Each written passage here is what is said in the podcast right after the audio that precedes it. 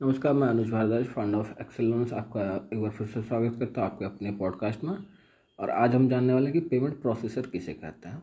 Payment gateway तो हमें पता है कि जिसके थ्रू से पेमेंट हमें आनी है, उसे कैसे भूल सकते हैं।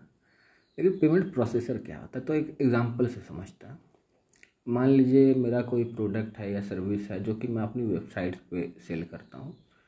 तो पेमेंट गेटवे जो है, उसको मैंने लिंक किया है अपनी वेबसाइट से। यूजिंग एपीआई पेमेंट गेटवे की एपीआई को इस्तेमाल करके ऐड किया है मैंने।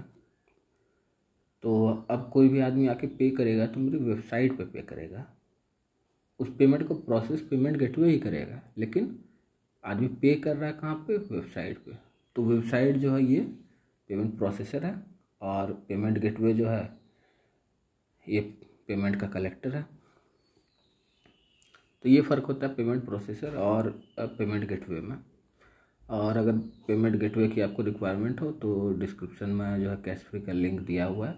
उसे लेकर आप यूज़ कर सकते हैं।